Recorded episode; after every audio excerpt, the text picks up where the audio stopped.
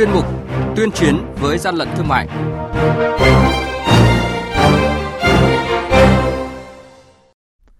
Quản lý thị trường Hà Nội tạm giữ hàng chục ngàn sản phẩm thuốc lá điện tử trị giá trên 4 tỷ đồng. Phú Thọ ngăn chặn kịp thời lô hàng nội tạng lợn trên đường đã bốc mùi hôi thối đi tiêu thụ. Quản lý thị trường tăng cường kiểm tra mặt hàng dung dịch sát khuẩn. Xuất hiện bộ kit test nhanh với virus COVID-19 đã bán tràn lan trên mạng. Quản lý thị trường vào cuộc là những thông tin sẽ có trong chuyên mục tuyên chiến với gian lận thương mại hôm nay. Nhật ký quản lý thị trường, những điểm nóng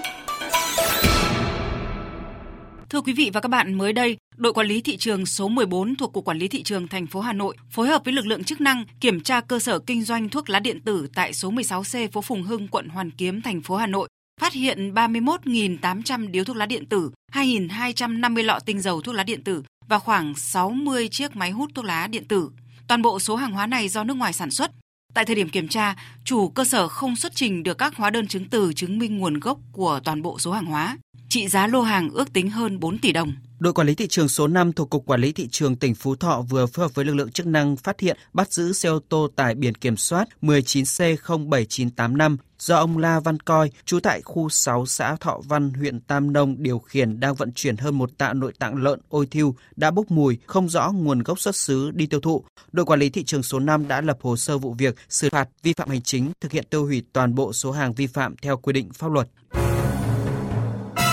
hàng nhái, hàng giả, hậu quả khôn lường.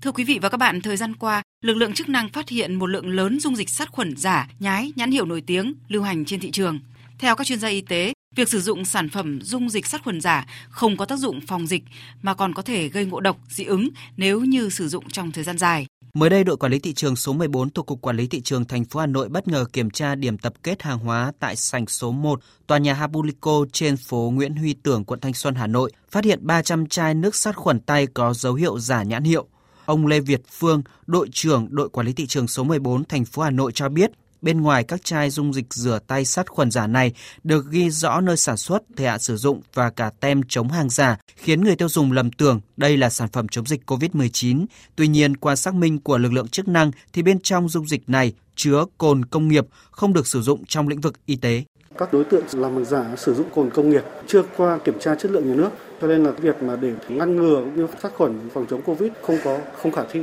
Dung dịch sát khuẩn được coi là mặt hàng phòng dịch hiệu quả. Tuy nhiên, theo các chuyên gia, nếu sử dụng phải các loại dung dịch sát khuẩn giả không những không có tác dụng chống dịch mà người dùng còn có thể bị ảnh hưởng tới sức khỏe, gây ra các phản ứng như viêm da kích ứng hoặc dị ứng, thậm chí có thể ngộ độc nếu sử dụng trong thời gian dài. Tiến sĩ bác sĩ Trần Thị Nguyệt Nga, trưởng khoa nội Bệnh viện Hữu nghị Việt Nam Cuba khuyến cáo. Khi sử dụng dung dịch sát khuẩn tay mà thường gặp nhất nó sẽ tác động trực tiếp lên da, thường là có thể gây dị ứng hoặc là loại cồn mà nó không đúng theo quy định, nó có thể hấp thu vào cơ thể và độc cho cơ thể nếu như chúng ta dùng nhiều dùng thường xuyên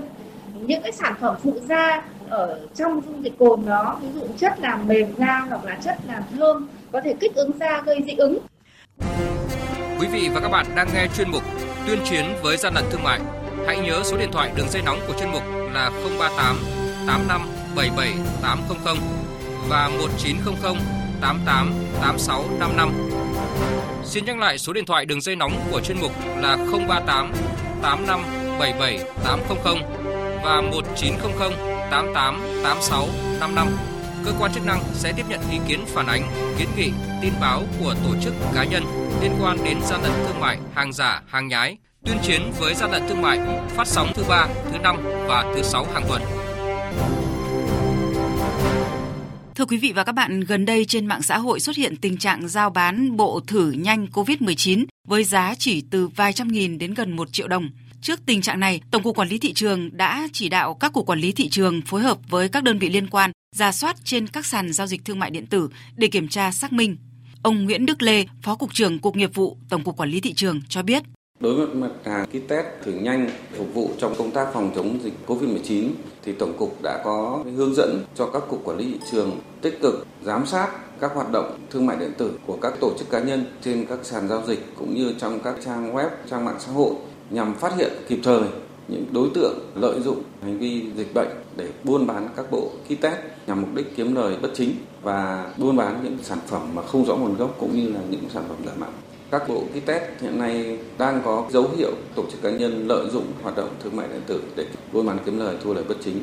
Tổng cục Quản lý thị trường đã có hướng chỉ đạo, gia quân quyết liệt, ra soát trên các sàn thương mại điện tử cũng như là các trang mạng xã hội. Nếu như phát hiện các hiện tượng kinh doanh các bộ kit test mà không được Bộ Y tế cấp phép hoặc là những cái bộ kit test mà không được kinh doanh của các cơ quan tổ chức mà được cấp phép thì chúng tôi tiến hành kiểm tra xử lý và ngăn chặn kịp thời. Đối với những trường hợp sử dụng các cái bộ kit test giả hoặc là bộ kit test không rõ nguồn gốc nếu như chúng tôi phát hiện ra những hiện tượng đấy thì chúng tôi sẽ kết hợp với các lực lượng chức năng khác như công an, hải quan để phát hiện các cái nguồn nhập vào đưa vào Việt Nam kinh doanh trái phép mà chưa được sự cho phép của cơ quan quản lý nhà nước.